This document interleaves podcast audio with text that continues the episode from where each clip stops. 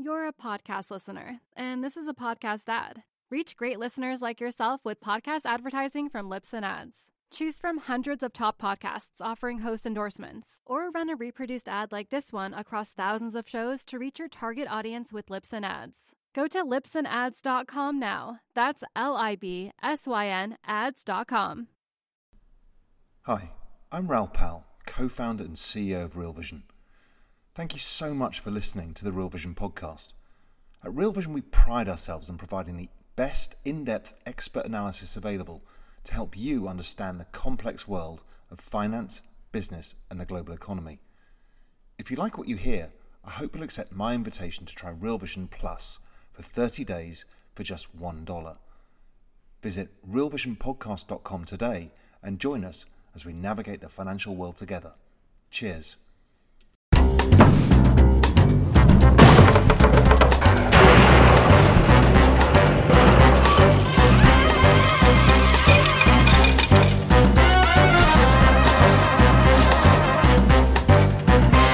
Welcome to The Knock-On Effect. I'm Alex Rosenberg. I'm Justine Underhill. And this is the show where we start in the, with the thing you know and end up in a strange place. And this is the podcast version, as as you know if you're listening to it, I guess. We do a video version every week as well. You can find that on real vision dot com. And the latest episode is always at real vision dot com slash knock-on effect. Uh, I wouldn't actually recommend watching and and listening in the same week because it's the same topic, and but we go into more depth in the the podcast version, and our beautiful faces are on the video version, and yes, Roger's so. on the video version too, so that's, that's another true. perk.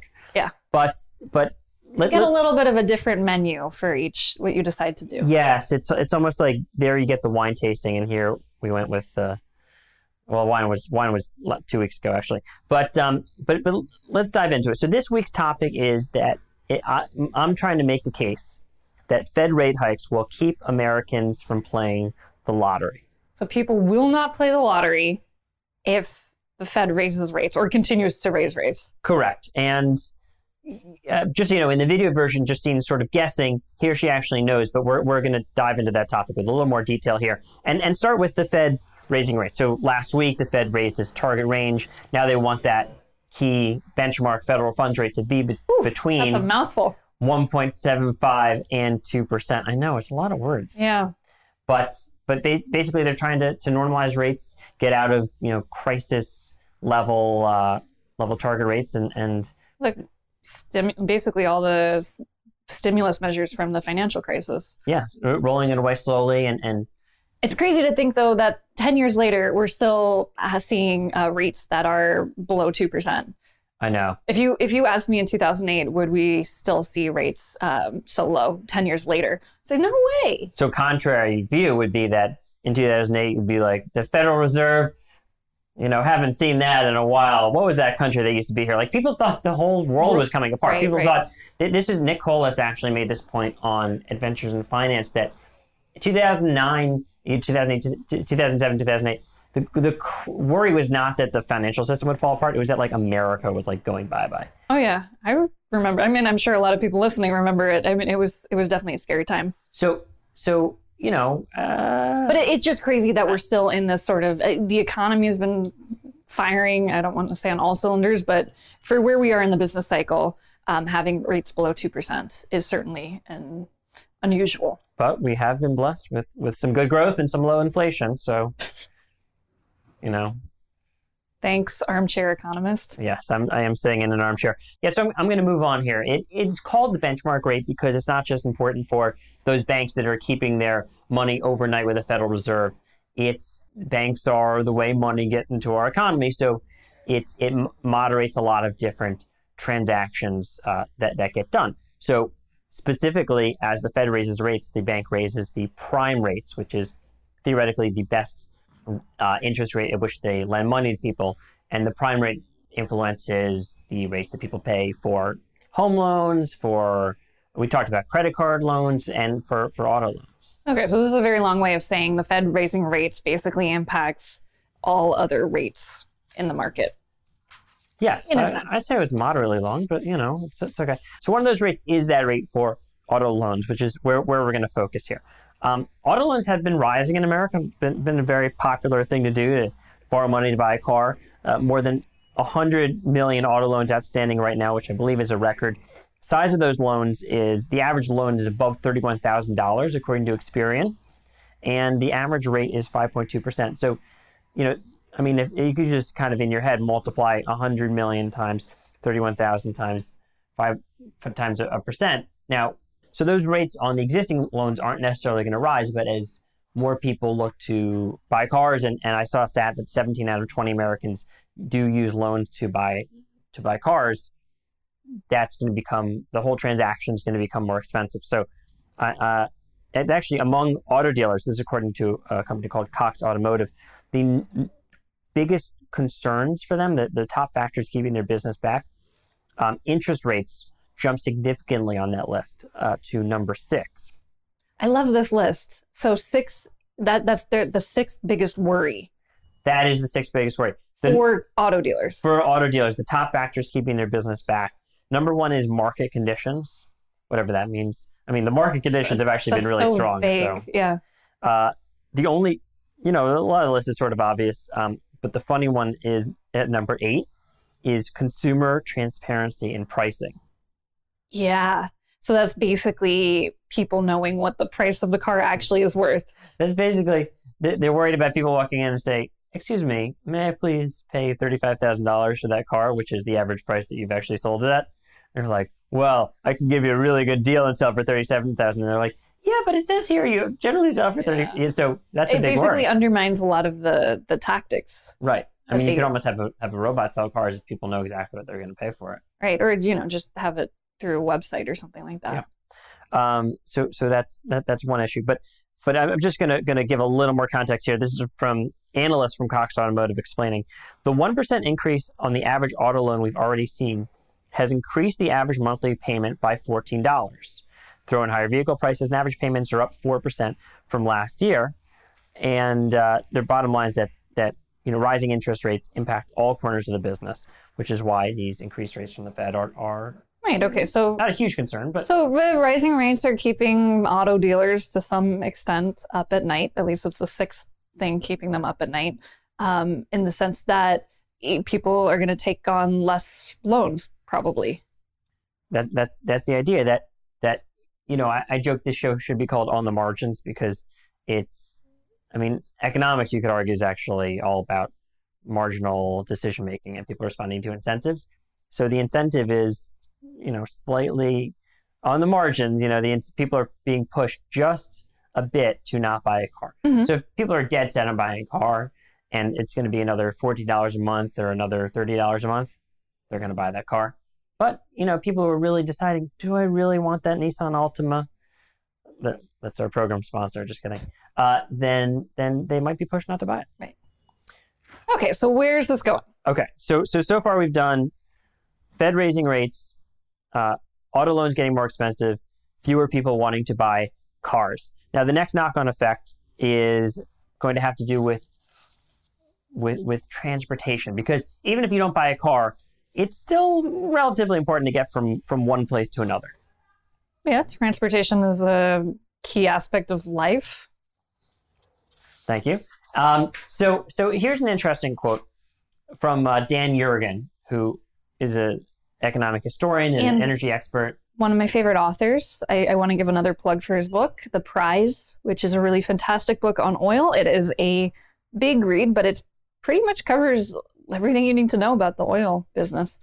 Yeah, I mean, I, I prefer Dickens and, and Joyce, oh, but yeah. If Yergin's one of your favorite authors, oh, yeah. that's that's cool I'd, too. I'd put him up there. Yeah, so so another, uh, so, oh, oh, I didn't even give the quote yet, my God. So he said, A great, I was too busy making fun of you to actually, sure. A great automotive paradox, or more, one of my favorite authors. It's amazing. Sorry, sorry, sorry. All right, here, here's what Yergin. I'm rolling my eyes now. Here is what the author of the great American novel, Dan Yergin, said. A great automotive paradox, where more travel via car than ever, but fewer cars will be needed by individuals, will be a defining quality of the next automotive future. The shift is just beginning. This is beautiful language. I mean, do I prefer this or do I prefer it was the best of times, it was the worst of times? Who can say? It's a toss-up. Shall I compare these to a summer's rose? No. More will travel via car. You know, it's, they're close. Shall I compare thee to a summer's day? Oh, yeah. But, so you messed that one up. Yeah, love is like a red, red rose. That's, that's burns. And, all right, fine. And an, another analyst from the same firm adds, uh, we could very well be on the cusp of the greatest transformation in personal transportation since the dawn of the automotive age. To me, he's more of like the Ezra Pound or John Irving, if you will, of right, I H S Market. Right. Get, get, where, where are we going with this? He's not like, you okay. know. Okay. Where, what's right. the point you're making? All right, all right, all right. Um, the, the new acronym around these changes is M A S, M A S, which is Mobility as a Service. And do you have to say it like that? Well, there are two ways. This, so you have to extend it. You sound yes, like a uh, sound like a sheep. That would be B A S. that's, that's mobility as a service. So, so what that is is a new way of, th- of thinking about transportation. Instead of, okay, I have a car, and that's how I get from one place to another. It's a part of your life. In, in, instead of that, it's it's basically thinking of the trip itself as the thing that you need to make. And so you get from one place to another. That's the whole point of having a car. So we can forget about having a car and just think of the transportation as as a service that you're being provided. Hmm. What, what's it, so so I, I have a pillow at home. You know, not sure if I feel too much about myself. Oh. But I, I sleep on a pillow at night. Oh, very unique of you. Exactly. And it, it supports my head as I sleep because... Thank you so much for breaking this down for us. Well, well, yes, but but yeah, I'm I'm getting somewhere with this. So so I need a pillow. We all need pillows because humans were made in a stupid way that we couldn't lie down without like hurting our necks. This will be the next knock-on effect. No, but isn't that weird? Like, why doesn't the body work? You know what I mean? Like, anyway, you know what I'm saying? This isn't it I weird? I want to throw out there. I sleep without a pillow. See, see, this is your body. Your neck is something. Something wrong happened Just... to my people. Okay. And uh, but but. So I have a pillow, but it's not that I need a pillow. I need something to support my head as I sleep. So theoretically, instead of buying a pillow, I could just h- hire someone and pay them fifteen dollars an hour to stand there and, and hold my head while I slept. And then it, instead of, you know, a pillow, I would have P A S.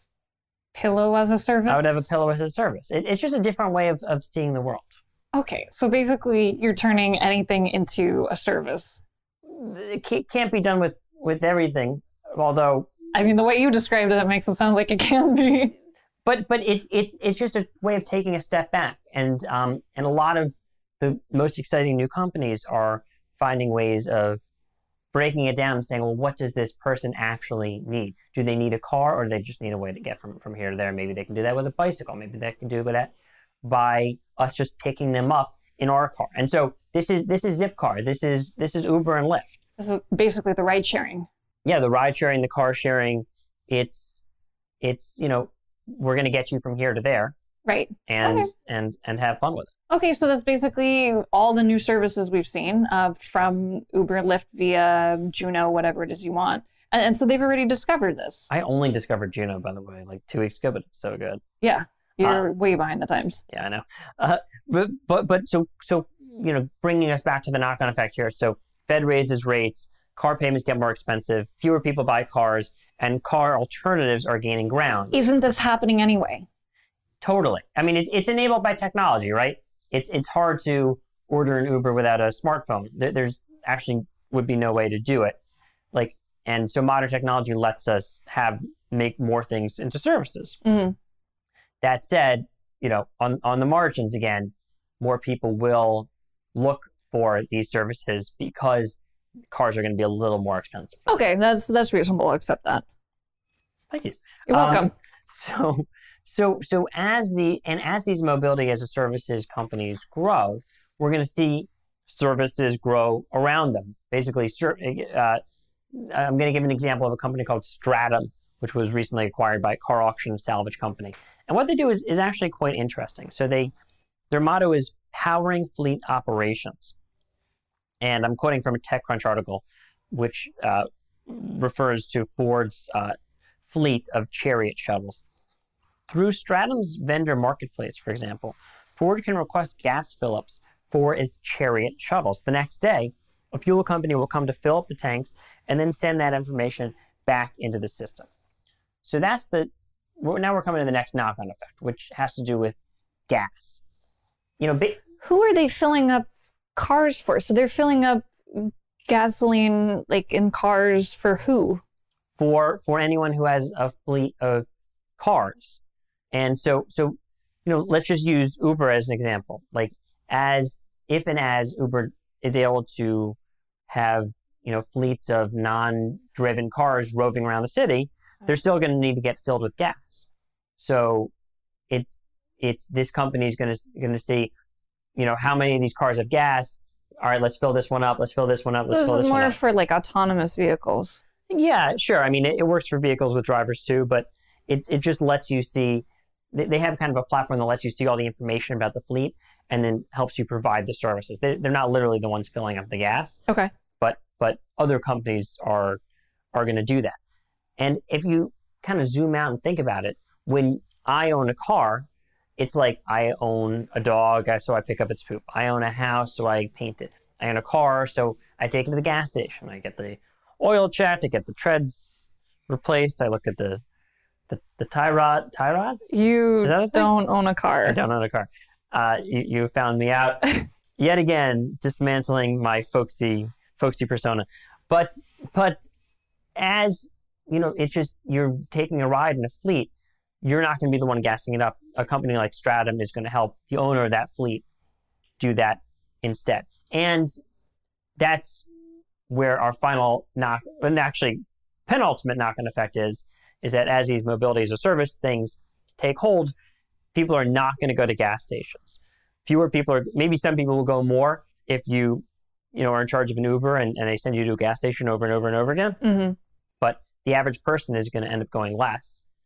And there might be more localized sites where people actually come to your car to fill up your tank. Yeah, who knows? Like, uh, th- there's a twenty seventeen journal article that talked about all the changes that could be coming to gas stations.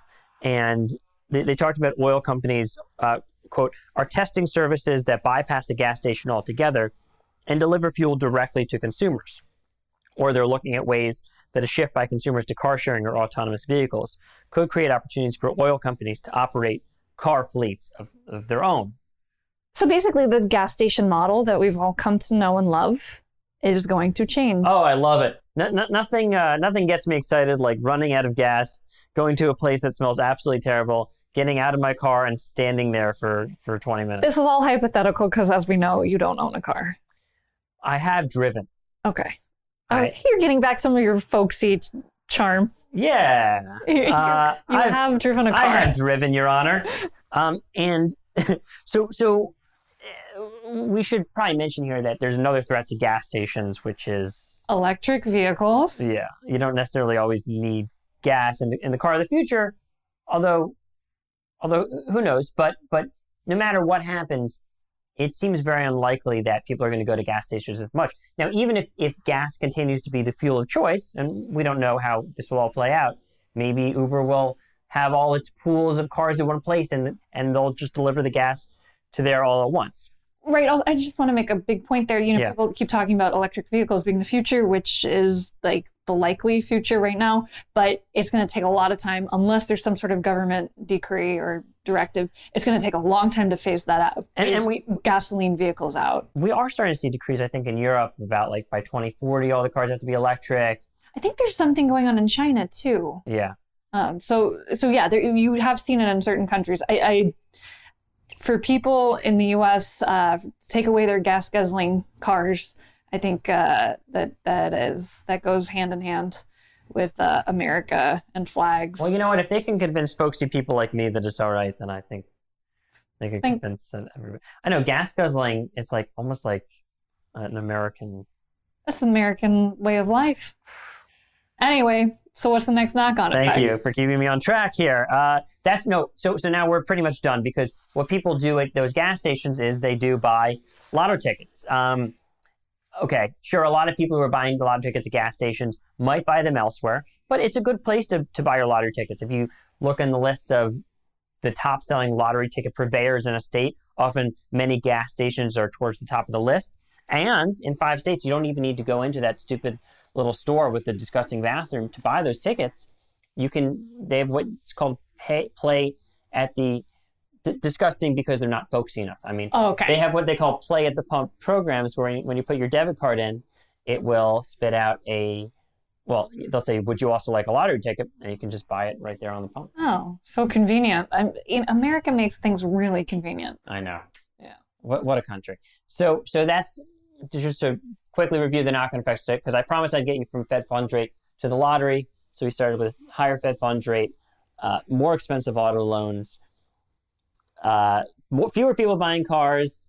You, you would think I would know this by now. Fewer people buying cars, car alternatives taking hold, people not going to the gas stations as much, and therefore people buying fewer lottery tickets. A lot of margin, you know, marginal things. It's all the show, you know, economics is the study of, of the margins. Yeah.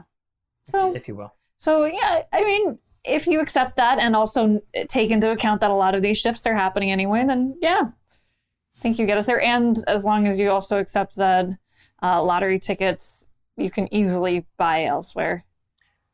Yes. But but we've we've accepted all this. Yes. Yes. Um, um, acceptance is the is the last step. Yes. of, uh, of, of, of the knock-on effect. Do you uh, do you do you play the uh, cuz I like we established last week you don't uh, play the ponies as it were. Oh right. What was that? With horse racing? Yes. How soon you forget. Yes, yes, I remember now. No, uh, what was it? Victory Gallop. Yes. See, I, I do know some of these horses' names now. Uh, no, I don't play the lottery, but I do. We actually bought some scratch offs for the uh, video version of the show, and so I ended up playing the lottery. Um, I, I didn't want one of the. Oh, did, oh, we didn't even finish those yet. Oh my god, we just. So we have about fifteen. No, we have like seven of those lottery tickets. I ended up scratching three of them. One of them got fifteen dollars. So it cost two dollars, got fifteen. The other one cost two dollars, just scratched, got nothing. And the third one cost three dollars and got nothing. So we made a We're return. Actually, yeah, because I think we have like twenty-six dollars of lottery tickets total. So, oh, oh my gosh, you know, the uh, the Mega Millions, because I also bought a Mega Millions ticket for as a prop. We haven't even checked that. I think that comes out tonight. Oh. Oh, so wow. Big. Wouldn't that be funny if like we, we win just like this podcast where it's just like for this... It'd be so, it's, this show is hard enough to explain to listeners of the show. Can you imagine like, yeah, no, we bought it because we do this show where we show how the Fed raises rates. And so the lottery tickets, here, sit, just sit down and give us half an hour and we'll explain to you why we exactly bought a lottery ticket. What happened and how we won millions of dollars. Well, I will say, even if uh, we win, I will be here next week. Would you be here next week? I would. I would be here in a, next week. Uh, a lottery lottery ticket or no? But but I want I want to zoom out, uh, uh, or zoom zoom back a bit, and and and get back to the Fed and all the impacts that these rates have. It's on everything. You know, when we were doing the show, I thought it was going to be on loan defaults. You know, because because raising rates, I mean, you have people taking on higher loans, bigger loans, um, and you probably increase the default rate, especially in a lot of the the um, auto market, which we have been seeing an increased yeah. default rate in the in the auto market. But I mean, the Fed raising rates is something. It's sort of like we've been in an environment that we haven't been in for the past decade, um, and so right now that we're finally getting to that point where rates are going higher, it's something that people don't really have a memory of. Yeah, and it's it's interesting from an equity market perspective too. That's stocks. That's, for all that's the folksy viewers. Way of saying stocks. And because there's been a, a, a theory propagated by some, many, that stocks are rising, have risen because of um, low rates and stimulative, stimulative policies by the Fed. Tough word. Mouthful. But, you know, if the Fed raises rates and the economy continues to do well and stocks continue to do well, I don't know, that, that thesis might not look so okay, amazing. We haven't seen the Fed raising rates a huge amount yet. Okay, okay. And that's just how business cycles works. The Fed raises rates, as we've seen before two thousand six. They're raising rates now. The economy slows down a little bit. Um, you know, easy money is a little bit less easy. And asset prices usually go down. Yeah, and it's cool to think about this from, you know, what I've really enjoyed about the show is to think of it from an individual's perspective about that theoretical marginal person who, I'll call him Todd, who, you know, Todd thinks he wants a car, but he's not really sure, and he's doing a lot of research, and uh, he figures out that actually rates are a little bit higher than they used to be, and he's going to pay a little more for, for that car loan. He's like, you know what? Actually, maybe I'll just take a bunch of Uber. I mean, by the way, speaking of car sharing, like people who are moving to L A are telling me, you used to have to buy a car, now you just need a smartphone and, and, and a credit card and, hmm. and, and an Uber app. But but for, for Todd, who's on the margins, maybe we should call him Marger, Marger, Margarine? Mar- Mar- Margarine? Mar- margarine? Margin? Marginal. Why is that not a name? Margil- Margilin? We'll call him... Margil- Margilite?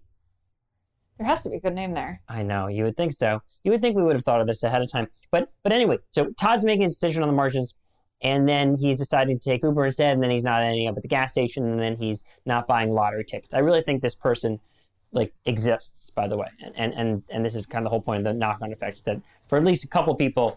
the two people in the world. Yes. But, but, but, but, but, but, for the question comes down to, would Todd, Todd of the past have bought... This is going to get complicated. Okay, would Todd listening. of the past have bought a car when the rates were lower? So so yes. So so this is Todd who changed his view.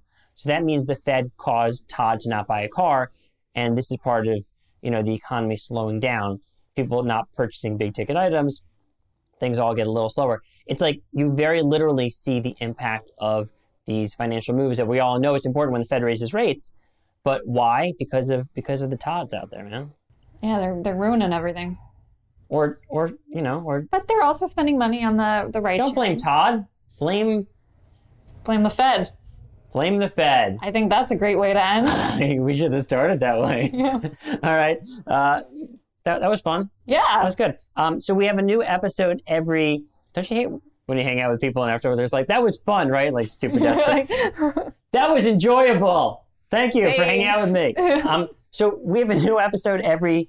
Thursday. Oh, we we talked about this, right? We new episode every Thursday on this podcast feed. Helpful to summarize. And we have a new video out every week uh, as well on the same yeah. topic. And if you want more on the markets and the economy, make sure to check out real vision dot com slash knock on effect, where you can sign up for your fourteen-day free trial. Yeah, it's a good deal, and, and you can hear from a lot of people who are a lot smarter than us. And you can hear from uh, people who also uh, want to blame the Fed. This is true. Yeah, lots to hear from. Okay, right, see you guys next week.